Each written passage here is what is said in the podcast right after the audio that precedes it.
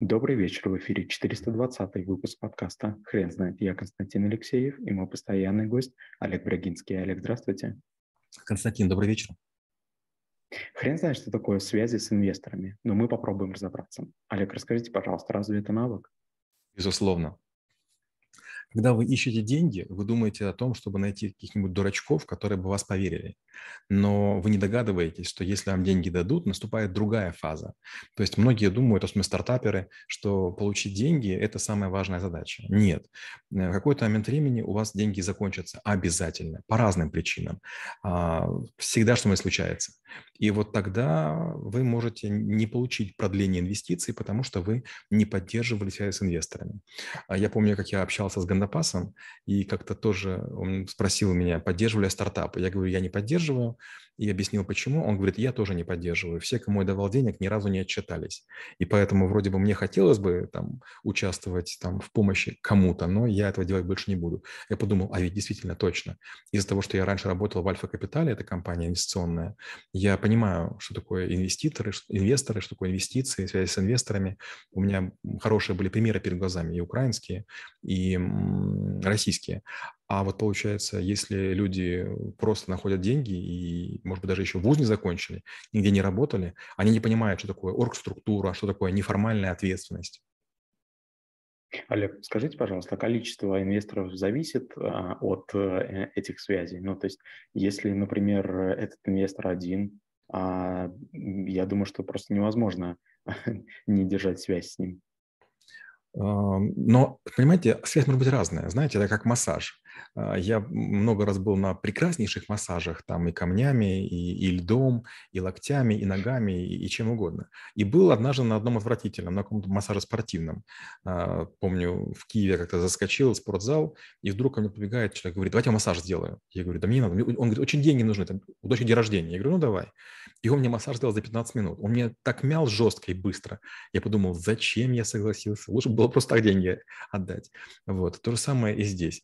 Если если вы имеете одного инвестора, который вам будет все время трубку обрывать, вас материться, пепельницами швыряться и орать, то это не совсем то. Не важно, сколько у вас инвесторов, важно, чтобы вы им информацию давали качественную, своевременную, в предсказуемом формате и до того момента, когда вот они узнают что-нибудь необычное. То есть вы должны быть первым, вы должны быть очень актуальным быть. Олег, расскажите, пожалуйста, как устраивается этот процесс? Я так понимаю, что перед а, раундом инвестирования нужно обговорить этот вопрос и, и обговорить, в каком качестве информация и как именно будет а, доставляться всем инвесторам. Расскажите, пожалуйста, подробнее. Ну, не совсем так. Понимаете, если вы находитесь в большом городе, если находитесь в среде инвесторов, то есть некий уровень, ниже которого лучше не опускаться. У меня была история, э, мне нужно было срочно попасть в Украину, и я, значит, из Москвы там, на, на маленьком бусике поехал, там есть ребята, которые, значит, занимаются перевозками, вот, значит, я еду, и, значит, мы мчимся с какой-то безумной скоростью, там у них, видимо, все заплачено, ну, дорогая поездка, так, так, так, так, такой себе сервис, вот, значит, мы мчимся с безумной скоростью, вдруг, значит, удар по тормозам, мы выходим, э, и там недалеко от границы с Украиной как какое-то кафешка, которое нужно поесть. Мы заходим, а там ну, прям вот все, что по этикету можно было нарушить, нарушено. Но с другой стороны, это же село, ну чего я могу ждать от села? Видимо, это в ближайших там 50 километров самое дешевое кафе или столовое, в которое мы попали.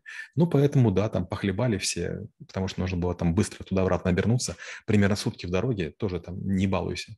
И надо ли претензии предъявлять? Нет, не надо. Но с другой стороны, если вы захотите там в Киеве или в Москве поесть, у вас, или там в Питере, да, откуда вы родом, у вас будут определенные ожидания, да, к тому, как с вами будут разговаривать, вас, вас не будут тыкать и так далее. То же самое и с инвесторами. Многие инвесторы, особенно давно которые в бизнесе, они полагают, что есть некий неписанный кодекс, что по отношению к инвестору необходимо делать.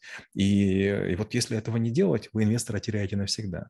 Но в первую очередь надо знать большое количество инвесторов. То есть для того, чтобы перед ними отчитываться, нужно деньги получить. А чтобы деньги получить, нужно совершить какое-то количество попыток. Олег, вы не могли бы рассказать а, про самые часто задаваемые вопросы? И а, можно ли составить какой-либо а, идеальный отчет, который бы устраивал всех? Да, и это не очень сложно. Дело в том, что вот когда я работал в Альфа Капитале, я руководил одно время аналицентром, и нам задавали много вопросов, и я этого не замечал, потому что я все время ходил к клиентам или к руководителям, и я очень, конечно, переживал что не могу что-нибудь там, не знать или не ответить. Я знаниями накачивался, вроде бы я знал много, но очень часто задавали какой-то такой нюанс, такую маленькую фишку, до которой я бы не мог докататься, докопаться.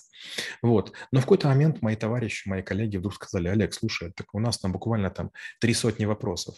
И когда мы стали вести статистику, оказалось, да, что там около там 8 или 7 опросов составляют процентов 90, и все остальные это там процентов 10. То есть мы потом начали готовить отчеты по объектам внимания, по персоналиям, по объектам интереса, по предприятиям, по отраслям, уже имея эти разделы. То есть мы отвечали на первые сначала 20, потом 30, потом 50, потом 60 вопросов в этом списке, и инвесторы все были очень довольны. Олег, расскажите, пожалуйста, а нужно ли в компании задумываться о том, чтобы построить некий отдел, который будет работать с этим вопросом? Или, например, а, другой момент, когда в компанию инвестирует определенный фонд, и фонд а, может ли брать на себя а, эту задачу? Давайте по порядку. Значит, если вы общаетесь с каким-то частным лицом, то ничего не получится. Человек вас будет вас дергать. Когда мы создавали антивирус украинский, мой партнер Дима Загородний имел неосторожность взять денег какое-то количество у луганского депутата. Луганский депутат дергал его в любую секунду, где бы мы ни были, из Дублина, из Лондона, из Ирландии, из Чикаго, из э, там, Ганновера, мол, срочно приезжай, расскажи, что происходит мол, ты на мои деньги катаешься. Это было не совсем так, и Дима был вообще несчастлив.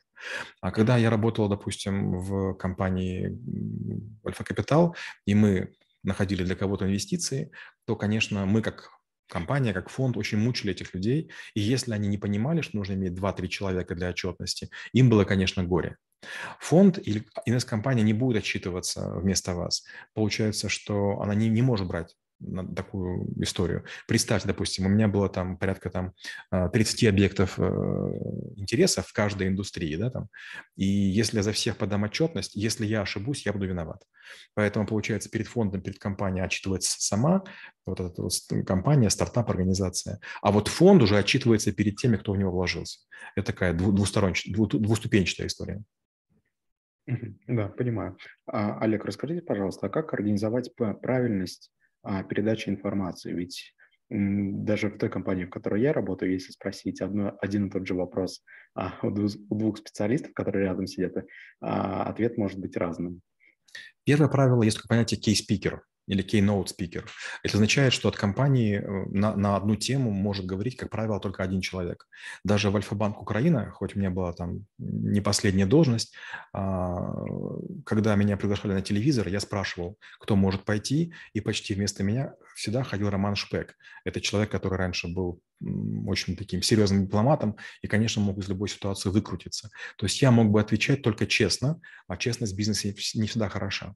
Поэтому очень важно понимать, как, как, какие у инвестора бэкграунды, то есть какими бизнесами он занимался, чем он интересуется сейчас, какое у него образование. Очень часто бывает такое, что айтишный стартап, но человек лезет только в психологию или только в юриспруденцию. Поэтому, к сожалению, профиль своих инвесторов нужно знать. Второе, им нужно предложить некие анкеты, в которых мы будем отчитываться. Лично я всех инвесторов просто мучил тем, что высылал им отчет каждую неделю, и это были такие таблицы зебры, а, из двух столбцов, то есть серое, белое, серое, белое, и что сделано и к чему это приводит. И сначала они прям спорили, рас, рассматривали, рассуждали, а потом им было достаточно, что таблица большая, и значит проделана хорошая работа. То есть я, честно говоря, откровенно манипулировал. Олег, расскажите, пожалуйста, как выглядит ваша презентация по навыку? А, учитывая, что у меня есть некоторый опыт, я показываю где-то порядка 24 видов отчетов перед инвесторами.